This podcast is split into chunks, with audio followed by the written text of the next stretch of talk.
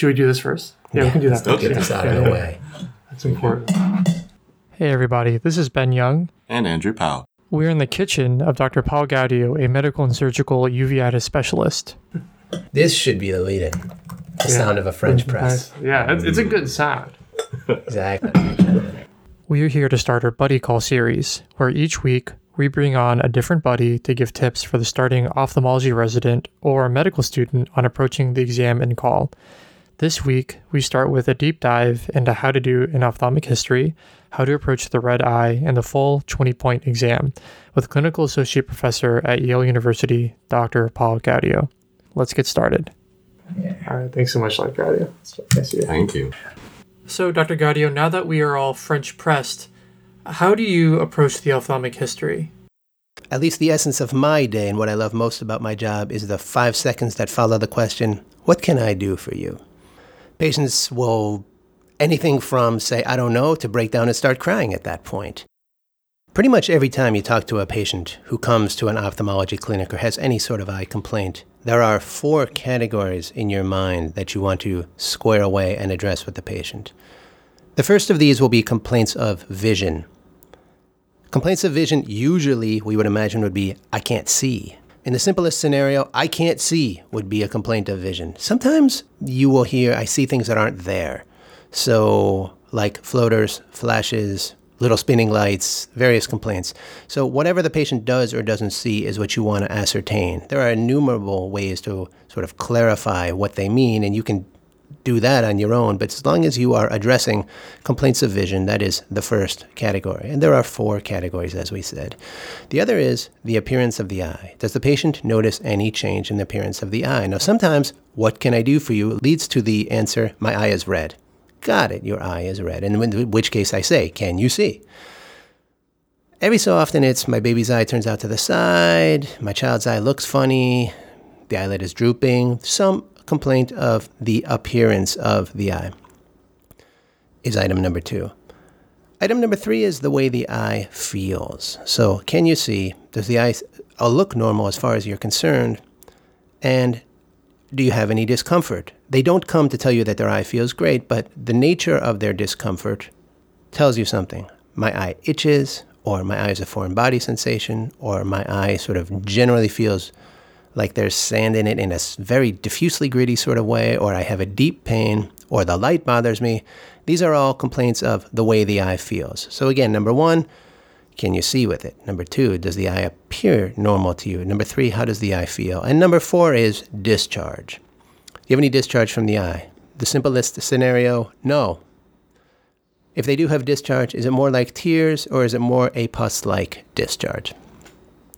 So, anytime you see a patient, make sure you square away those four categories. So, again, you sit down, what can I do for you? I can't see. One or both eyes. And then, do your eyes appear normal to you? Yes. Do they hurt? No. Any discharge? No. Okay, so in which case, only one of your categories has a positive answer. If you have that system for every patient, you will have a much more organized approach to grasping the problem. And I give this information because it gets rid of a lot of the noise that can be distracting in evaluating a patient. In other words, what can I do for you can often lead to sort of a life story. And then I turned 11, and then this happened, then this happened, then this happened. If you say, I'd like to keep some directed questions in mind here, and I need to ask you. A uh, one, two, three, four. Can you see redness, uh, appearance, the way the eye feels, and discharge? Again, you'll have a much more organized sense of the patient's problem. Then we come to specifics in how you address the red eye.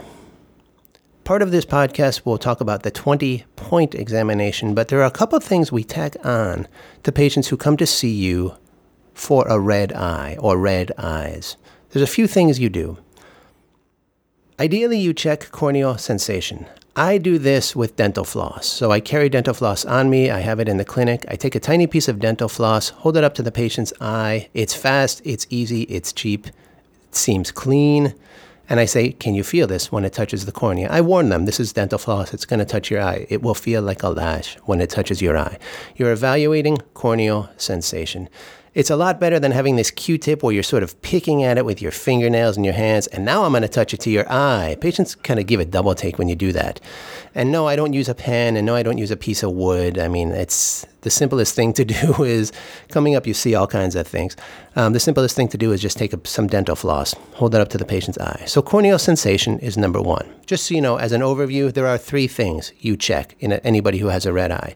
One is corneal sensation, one is a preauricular node, and one is lagophthalmos, inability to close the eye. So I start by checking corneal sensation. So if you are working up a red eye, a patient's red eye yourself, don't put fluorescein or any anesthetic in the eye before you have checked corneal sensation. Again, if a patient has a red eye, don't put fluorescein or don't anesthetize the cornea before you check corneal sensation. The second thing, make sure the patient can close the eye. You simply say, I'm going to ask you to close your eye.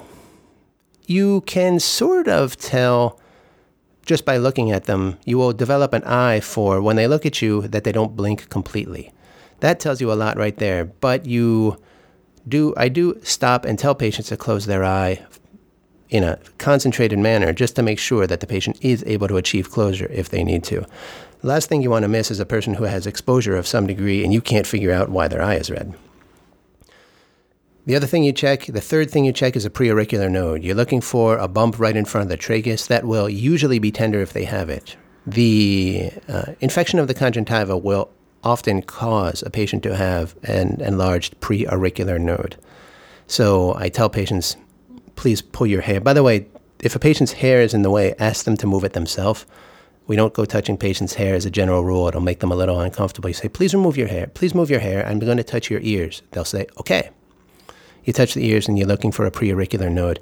If you have it, it sort of narrows down your differential because now you know you're dealing with a conjunctival, almost certainly a conjunctival infection, usually a viral one.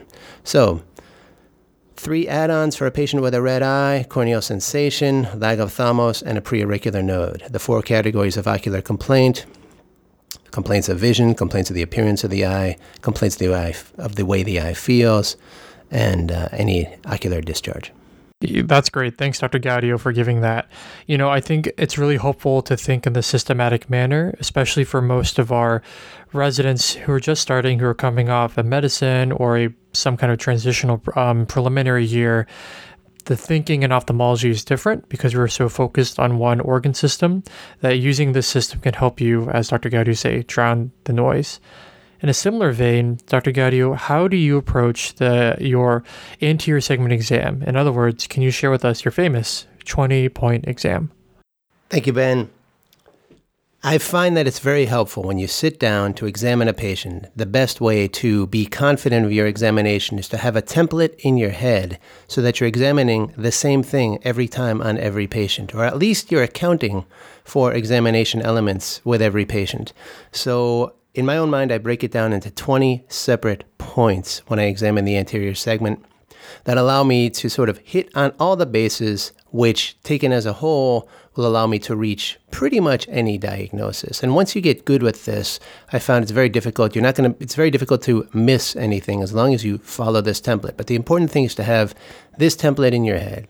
Number one is always vision. Remember, all clinical decisions are predicated upon the patient's vision.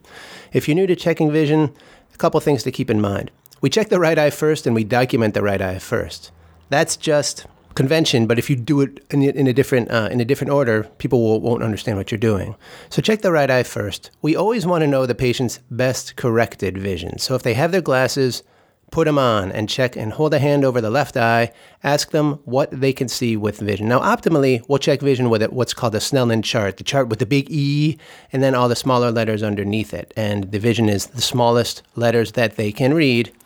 Um, that is what we call the vision. Each line is kind of numbered.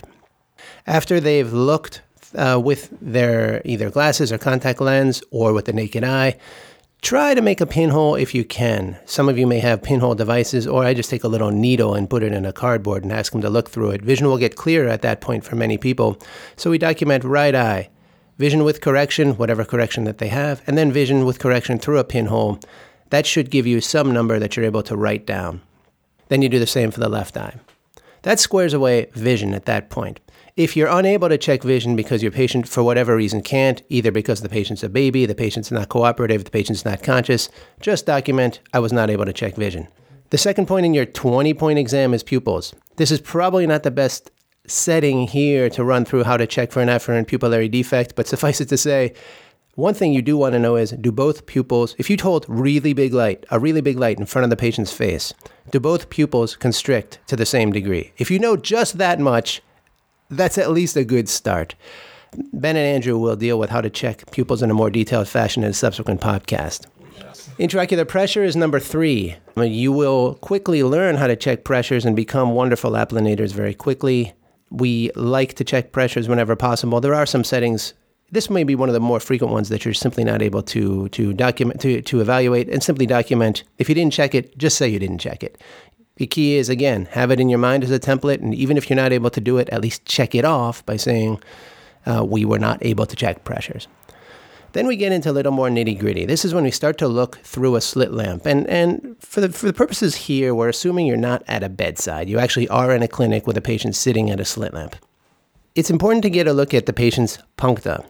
I never thought I'd go to medical school to come out looking at puncta until I realized what bad puncta can do for you. The puncta is the drain over near your nose where in the eyelids from the, the tears that you do manage to produce run through that puncta down into the canaliculi. At, they meet at the upper and the lower puncta canaliculi channels, meet at the nasolacrimal sac, and run down into the nose.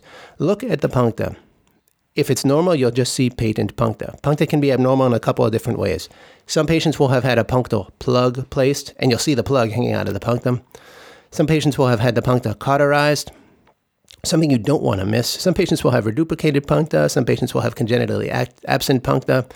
Is it going to absolutely be the key to every exam? No, rarely will it actually come in to to play in clinical decision making, but it's those those rare elements which make the difference between a great exam and a and a good enough exam. Element number five on the 20 point exam is the lids and lashes. Again, most of you didn't sign up for medical school thinking you'd look at lids and lashes until you learn what a malpositioned lash can do for you. You've got a couple of questions. Are the lashes all pointing in the direction they should be pointing? Are there any lashes missing? And the, is the eyelid position good? A little more sophisticated will be can you see the gray line? The gray line is where the skin of the outside of the eyelid meets the mucous membrane of the inside of the eyelid. That is called the gray line. The meibomian glands are about 20 to 25 gland openings lined up on the margins of the eyelids, and you document the appearance of those too. A healthy eyelid is well positioned and not hypervascularized. Again, abnormalities of the lashes or overvascularity of the eyelids or pouting meibomian glands or swollen meibomian glands or chalazion are visible here. Number six is the tarsal conjunctiva. The tarsal conjunctiva is the aspect of the conjunctiva that is behind the eyelids. Remember that the conjunctiva is a mucous membrane. It covers the front of the eyeball, folds and comes down to form essentially the lining of the inside of the eyelid. That fold on the top and on the bottom is the reason that your contact lens can't just roll back into your brain because it would get caught at the fold. So we look at the tarsal conjunctiva on the inside of the eyelids. A healthy conjunctiva has just the right amount of vascularity with no bumps in it. You will learn to recognize papillae, which are essentially red bumps in your conjunctiva, and follicles, which are these gray domes in your conjunctiva um, which indicate that there's some sort of immune reaction taking place. When evaluating a red eye, it is very useful to, uh, to document these. As a general rule, you'll learn that if you're not certain that you're looking at follicles, then you're not, and you're just looking at papillae. But a healthy conjunctiva has no bumps at all. The seventh thing you look at is the bulbar conjunctiva. The bulbar conjunctiva is essentially the conjunctiva over the white of the eye. We just documented it is white or clear with when in a person who's healthy. The main thing that can go wrong here is redness. So you will want to document the redness as either perilimbal, most of the redness is around the clear, where clear meets white around the edge of the cornea, or diffuse. Some bulbar redness is sectoral, so like only the top or only one quadrant is red. Number eight is the limbal architecture. The limbus is where the clear of the cornea meets the white of the sclera. Again, where the clear of the cornea meets the white of the sclera. And imagine a wreath of cells that are located at the limbus. These are stem cells. And for the most part, their mission in life is to repopulate the cornea if you get a scratch in your corneal epithelium. So I say repopulate the cornea. I say I mean repopulate the corneal epithelium if you get a scratch. If you don't have a healthy limbus, you will not be able to maintain a healthy population of corneal epithelial cells. When will this happen? In the setting of a lot of contact lens wear and certain injuries like chemical injuries. So it is important to, to get a look at the limbus to know how healthy a limbus, how healthy a stem cell reserve does this patient have. Right along with looking at the uh, limbal architecture, we look at the limbovascularity. Certain inflammatory conditions will cause the limbus to be hypervascularized. There will be a lot of blood vessels or sort of swollen fibrovascular masses overgrowing at the limbus and extending onto the cornea. We look at those here um, and documenting the limbovascularity. If it's normal, you just say the limbovascularity is appropriate or it is hypervascularized. You will notice there should be not really any blood vessels growing over the limbus and running into the edge zone of the cornea. The outer zone of the cornea, remember, is called the limbal zone. It shouldn't be vascularized more than a trivial amount. If you develop an eye for that, you will learn to recognize very quickly corneas that are abnormal versus those that are normal. Number 10, you are halfway through the exam after you've examined the corneal epithelium. This exam is pretty straightforward because you simply take some fluorescein put it on the eye. Remember those little brown bottles that contain a yellowish liquid? That is fluorescein mixed in with a mild topical anesthetic that allows you to examine the cornea. So if you put a drop of that, or simply put a drop of proparacaine, anesthetic eye drop, and use a, uh, a fluorescein paper strip, you'll be able to get fluorescein on the ocular surface. Fluorescein sticks to any defects in the corneal epithelium. So if you are looking at a healthy epithelium, it'll just be this even sheen of fluorescein. Any defects in the corneal epithelium will be apparent. Remember, fluorescein fluoresces, so it emits light at a different wavelength than it absorbs light. So if you use a cobalt blue filter, you will see fluorescein which will change from looking yellow to looking green, and any defect will be very obvious in the green. Number 11 is the corneal stroma. The stroma is the cornea that is deep to the epithelium. It should be clear, if you shine a slit beam through it, you should just see gray. If there are abnormalities in the stroma, like scarring, infiltrate, or blood vessels, you will see those by shining the slit beam obliquely through the cornea. The beauty of a slit lamp is that it allows you to examine with three dimensional vision looking from one direction while your light source comes from another direction. And obviously, with a slit lamp, you can vary the size and the thickness of that that's what you use to examine the, the corneal stroma. Number 12 is the corneal endothelium. A lot of keys to prior history can be found on the endothelium because in a healthy endothelium, you will see nothing.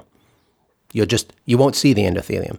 If you can see where the endothelium is because there are things sticking to it, like pigment fragments, hyalinized keratic precipitates, active keratic precipitates, bumps, guttae, which are these tiny, tiny little dots of various sorts, that tells you that there is an abnormality of the endothelium. You could hold a day long, a week long conference on what abnormalities are evident on the endothelium, but if you have it as your number 12 in your exam that you examine it, that's an excellent start. At that point, we move into the eye. Now we're in the anterior chamber. There's really two things you want to know about the anterior chamber. Is it deep? And is there anything in it that's not supposed to be there?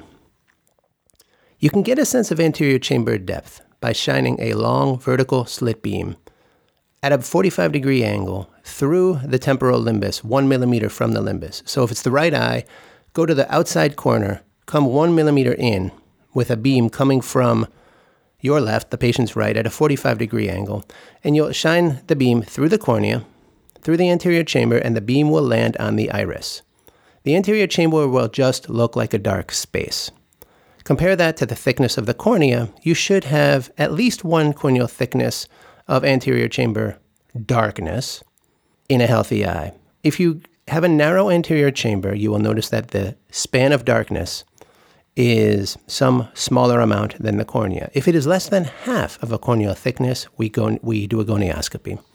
The other thing you want to know, uh, which is number 14, is do you have cells or flare or blood in your anterior chamber. Always look at the bottom of the anterior chamber when you start out to make sure you're not missing a hyphema or not missing a hypopyon.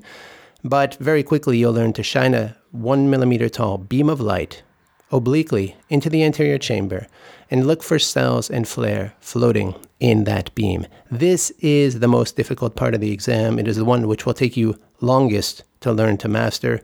I was probably six months into my residency before I actually was able to see things in the anterior chamber. And you should not feel bad if you're if you're stumbling on this step. Uh, quick question, Dr. Gaudio, Please. about that actually. Um, probably better that I learned this before, even in my last couple days of residency. I'd heard that fluorescein on the eye can actually exacerbate flare. Could that be a false positive? The answer is yes, a little bit. You learn after doing it enough times to sort of filter out fluorescein flare from bona fide flare. You, if you start to look at the cornea after putting fluorescein on everybody, for a while you'll think that everybody has flare. Then you start to realize flare that is attributable to fluorescein on the ocular surface and sort that out from bona fide flare. More difficult is when you're examining a patient who has had a fluorescein angiogram. They actually do have fluorescein floating in the eye, and it's extremely difficult to ascertain flare at that point. You move on to the iris. Again, there's really two things you want to know about the iris. Is the iris stroma intact? And is there any neovascularization of the iris? A few things go into your iris stroma color. One is the amount of melanocytes, one is the health of the underlying pigment epithelium, and one is the sort of overall health of the stroma. I have to say, I don't necessarily make a very much of a mental note of the stroma color, but I do want to look at the stroma and make sure that the stromal texture with the iris crypts over the anterior surface meets the standard that I'm used to looking at. If you get in a habit of looking at these things on multiple patients, an abnormal one will become apparent to you very quickly. If you just, again, the whole point of this 20 point exam is to focus on particular details. If you're not used to looking and registering intently these features as you go along, you just kind of take off, yeah, I see all that, and look at everything in a vague sort of way. You'll never really notice anything. So if you look at iris stroma, if you look at each one of these exam elements, you'll notice what is abnormal because you've been paying close attention. The next thing to do is transilluminate the iris. This is also part of exam item number 15 to see if you have any transillumination defects in the iris. You don't want to miss those because a lot of diseases, problems with the iris, beginning with pigment dispersion syndrome and also uh, infectious or inflammatory states of the iris, will become apparent only by transillumination. You won't be able to see them elsewhere. In order to transilluminate the iris, you take a 1 millimeter by 1 millimeter slit beam, go onto low magnification with your slit lamp, put the beam through the pupil at the center and then lower it so it's just a little bit below the center of the pupil. At that point, if there are transillumination defects, you should be able to see them. It is very difficult on a dilated pupil, or at least it'll be less sensitive on a dilated pupil. On an undilated pupil, the problem obviously is that to get inferior, if you go straight through the center, you might not be able to see everything because there's so much glare. Or if you shine the slit, shine the, the slit beam straight into the eye, just a little inferior to center, that's optimal acknowledging that that can be difficult on an undilated pupil. The best pupil in which to attempt iris transillumination is just starting to dilate. So you get just inferior to the center, but uh, you won't have a too small a pupil to transilluminate through. Item number 16 is iris neovascularization. It would seem that if you're doing a good exam, you will always notice iris neovascularization, but it is definitely one of those exam findings where if you are not looking at it, if you are not looking for it, you will not see it. Make a point of putting a slit beam around the pupillary margin, looking for neovascularization of the iris. Again, if you're not looking, you won't see it. Generally, it's very easy to see on a brown eye because you'll see this little ruby red bead somewhere on the uh, on the pupillary margin. You will less often see them only over the peripheral iris stroma and not at the pupillary margin. You do look there, but again, you have to have pretty severe neovascularization or a pretty odd case to have peripheral but not marginal neovascularization. Item number 17, you don't always do. It is gonioscopy. Again, exactly how to do a gonioscopy is something that we will handle elsewhere but with a gonioscopy, it allows you to see the anterior chamber angle, that is, where the iris meets the cornea. There are a series of structures you want to see there. Keep in mind, gonioscopy is one of those things which is what we call an examination reflex. Certain findings elsewhere in the exam trigger a gonioscopy, and you want to have it as a reflex. In other words, you just can't resist gonioing if a couple of things are true. One is if the pressure is, let's say, over 21. If you measure a high pressure, it should take a team of horses to stop you from performing a gonioscopy. You want to look at the angle. So you don't always look at it in an eye where everything is normal, but if you have a high pressure, you look at it. If your anterior chamber is narrow, again, hell or high water, you gonio. If you see anterior chamber cell, anterior chamber flare, again, you gonio. You often will want gonio if you have a corneal foreign body and you need to see if it is penetrating into the anterior chamber because gonioscopy also shows you the corneal endothelium. So sometimes you're not sure if a foreign body is through the endothelium. Gonioscopy will allow you to see it very clearly. Oh, and obviously, any abnormality of the iris, iris neovascularization, some iris mass, hell or high water, you gonio. Let that be a reflex. It is one of those things which will separate the great doctors from the other doctors. After you have performed a gonioscopy, if you need one, you move on to the lens. Basically, when you're a third year resident looking for cataract cases, every lens will have nuclear sclerosis that is unmanageable and visually significant. But you really want to get a sense of. you really want to get a sense of is there nuclear sclerosis? What does the what does the nucleus look like? How much nuclear sclerosis or cortical opacity is there? Then number 19 is to transilluminate the lens looking for posterior subcapsular cataract. That is another one of those findings where if you don't do that, exactly that maneuver, you won't know it. It's like transilluminating the iris. There's no other way to diagnose it, really. So, posterior subcapsular cataract is often the difference between, Doc, I see just fine, and they're 20/20, and Doc, something's not quite right, and they're 20/20 minus one, and you look, and then you see they have a little bit of PSC. The last item on the 20 point exam is, of course, vitreous cells. If you're not looking for these, you will not see them. You pretty much need a dilated pupil. You can look for vitreous cells two ways. You could do it the same way that you look for anterior chamber cells, which is by an oblique 1 millimeter to 2 millimeter slit beam shined into the vitreous. A healthy vitreous has no cells. The more the easier way to do it is if you have a dilated eye, transilluminate the vitreous. So shine a bright slit beam into the vitreous inferiorly. So don't shine through the center, shine a little bit inferiorly. Push the focal point of your slit lamp past the lens, and you will see these sort of orange stars in an orange sky or yellow stars in an orange sky light up. If you see those, a healthy a healthy eye will have none. If you see those, that is the acid test for vitreous cells. And again, vitreous cells are often overlooked. So that is the 20 point exam. And if you keep the template in your head, memorize it 1 through 20, I can guarantee if you use it over and over and over again, you will never miss what you're trying to find you know, if you're a first year resident going into call, you can listen to that every drive in and just like get that. Then hopefully every uh, uh by your twentieth call, you remember twenty items. Thank you very much again, Dr. Gaudio. And as a imminently graduating senior resident, I want to also thank you for the last three years of excellent, wonderful, enjoyable teaching that we've received from you. As you can tell, audience, Dr. Gaudio can give this particular lecture and most in his sleep. So I feel like uh, we're copping out a little bit here by having you come and do some of our work for us in this podcast, but very much appreciated. In a little bit, we're going to transition to talking, uh, just sort of as chatting with you a bit about your career. Dr. Gaudio has had a very interesting and unique career, and a lot of our audience are medical students and residents, and even beginning or graduating residents like myself about to start the rest of their ophthalmology careers. So uh, look for that in an upcoming episode, but we'll transition to doing that real quick. But for right now, thank you all for listening. If you'd like to support this podcast, a rating or review on iTunes is really helpful.